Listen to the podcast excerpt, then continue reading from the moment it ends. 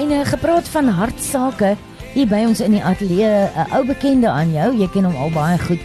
Ehm um, dis dokter Andrei van Pediatric Care. Hoe gaan dit môre? Goeiemôre, lekker Hallo. dankie. Heerlik reën gehad gisterand, né? Ja, was fantasties, né? 25 mal ek moet eers Ja. Is dit wonderlik? Ja, Great. Ja. ja, ons het dit baie nodig gehad. Welkom weer hier by ons in die ateljee. Ehm um, Andrei, dis lekker om jou weer te sien en jy pak al weer die die byna die onmoontlike aan. Ja, ja maar dis dis nog net 'n paar slaapies en ek kry nie meer geslaap nie. O, is Daar's dit? daar's net 'n paar dae oor. Ons ry vertrek Sondag en daar's 'n miljoen goed om te doen. Ek glo jou. Ek glo jou. Absoluut, ja.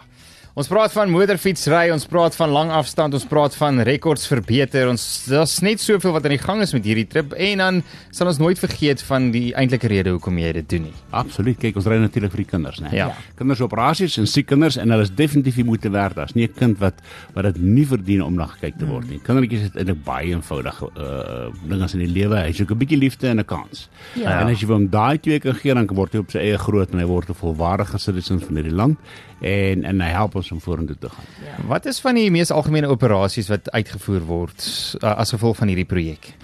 Ja, ons het nie ons het nie iets spesifieks nie. Ons doen baie ENT se daad van die saak, maar ons doen bene, ons doen baie ortopediese werk Ja. deesdae. Ja. Uh, deesdae het ons die hele klomp ortopediese goeders gekry. Wow. Ons doen soft tissue, dis in die maag, die lewer, uh portal hypertensions en al daai tipe van dingetjies. Uh en daai tipe van operasies is redelik duur. Nou 'n uh, grommes is nie baie duur nie. Ja. Maar, Dit is vers- verskriklik duur, maar sodra as jy jou kind se bors oopmaak, mm. dan praat ons van honderde duisende rande. Hmm. Ja. Ja, ja. Uh, dit kos dit kos regtig baie baie geld.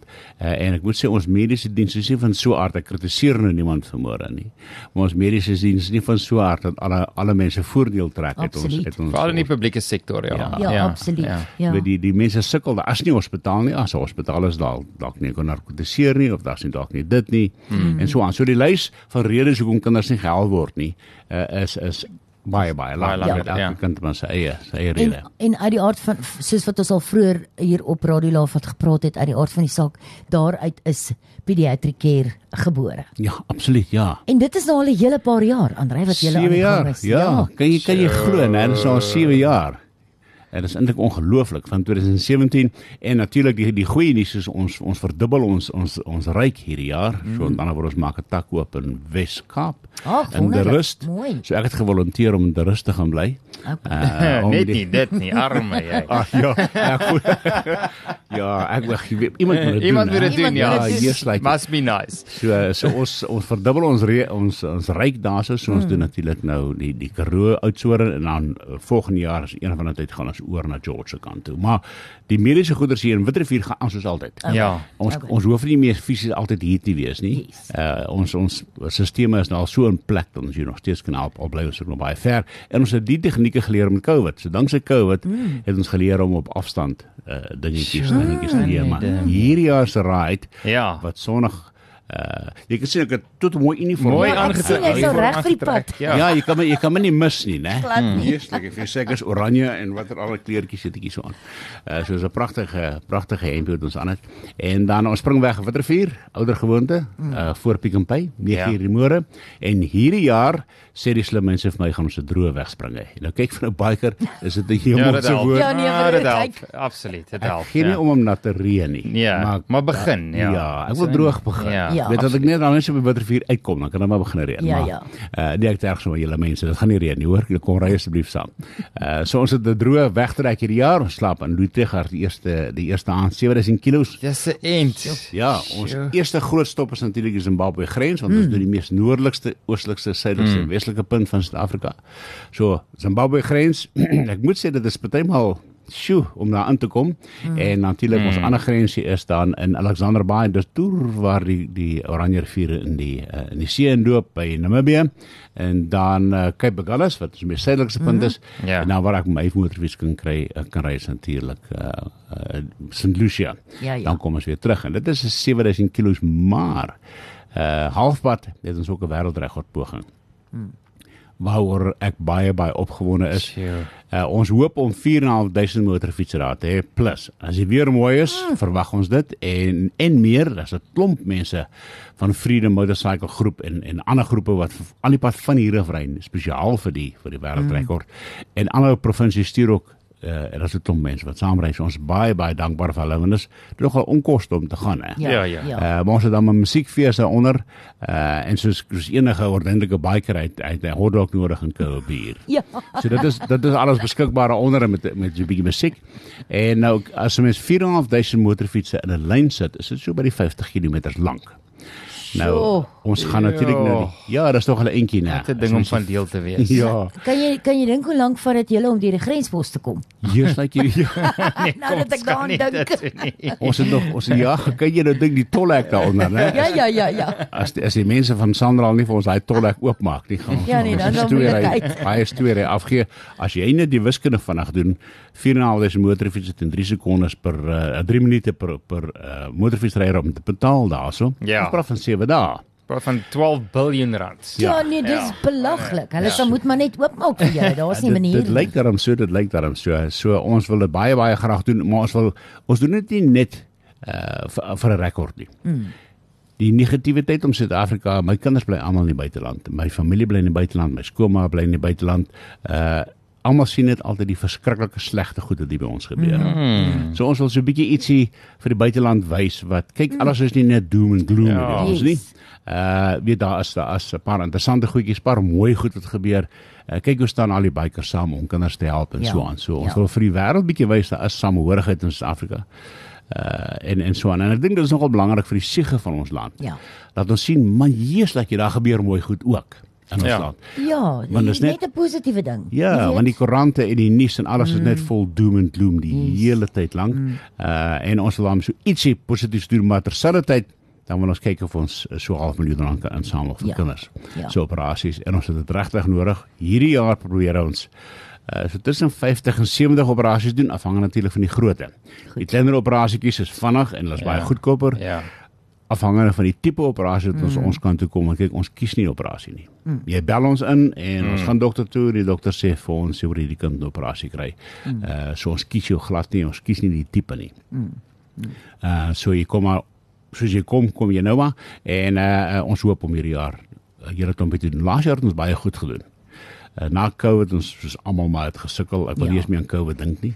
So ons het 'n bietjie begin opvang laas jaar, baie goed gedoen. Ons het laas jaar so 420 kinders gehad by spesialiste wat vir ons fantasties was, uh GPs en spesialiste. Mm.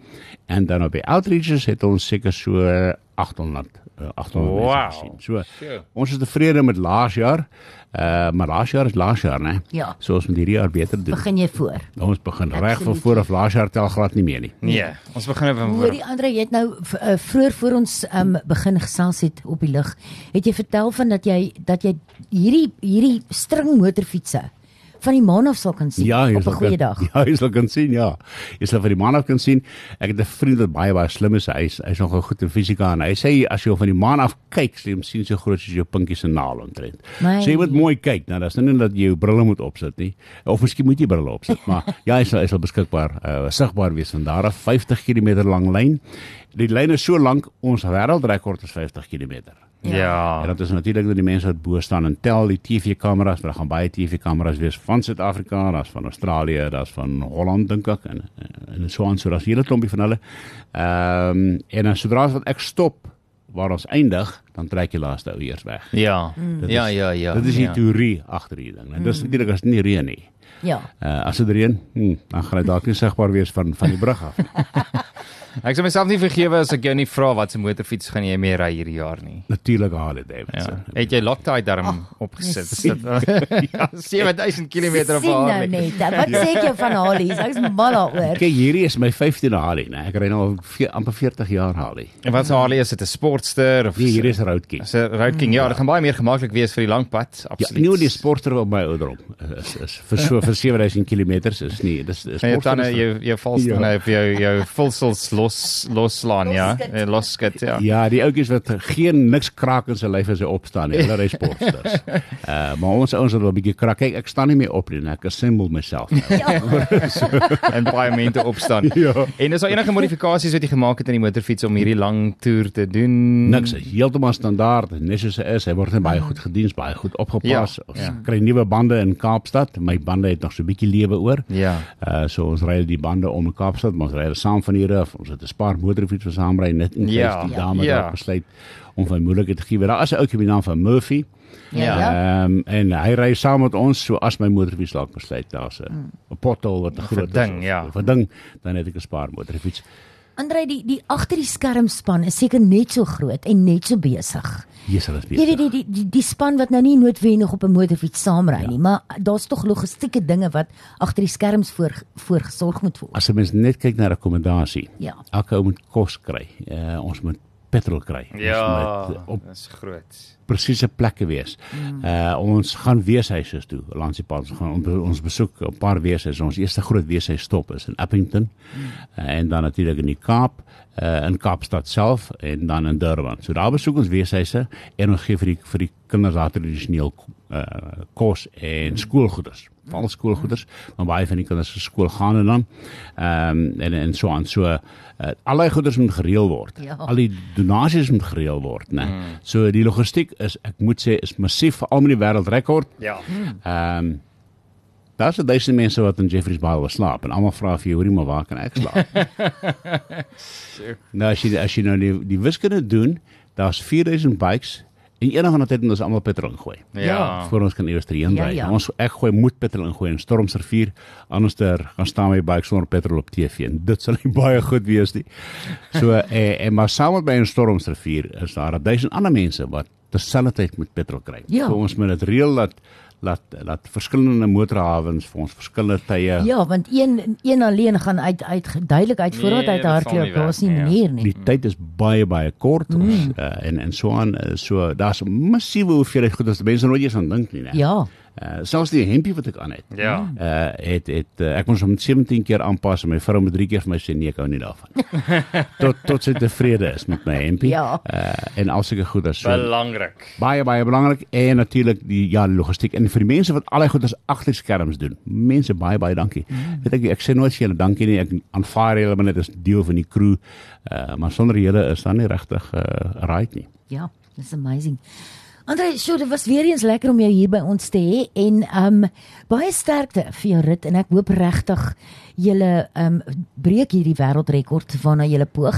Ehm um, enige kontakbesonderhede as daar iemand is wat luister wat sê maar oef, ek dit klink lekker, ek wil gaan saamry. Asseblief mense, ja, kom, ons trek Sondag weg voor eh uh, voor Pick n Pay in Witrifuur.